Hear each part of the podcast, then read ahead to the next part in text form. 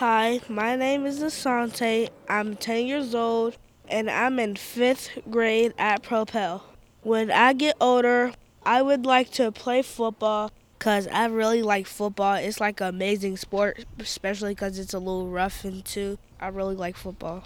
Or do boxing and sometimes I like like to fight. Like I got my own punching bag at home. Sometimes I just like to fight. It just makes me feel way more better. I want a family with kids. I'm really little social, so like I like talking to people. So yeah, I really want a family like who I could talk to and stuff, and like kids, cause kids are amazing. I'd probably get my own job or start my own like own business and stuff. Reporting for Youth Express, this is Asantae, and I feel a great about the future.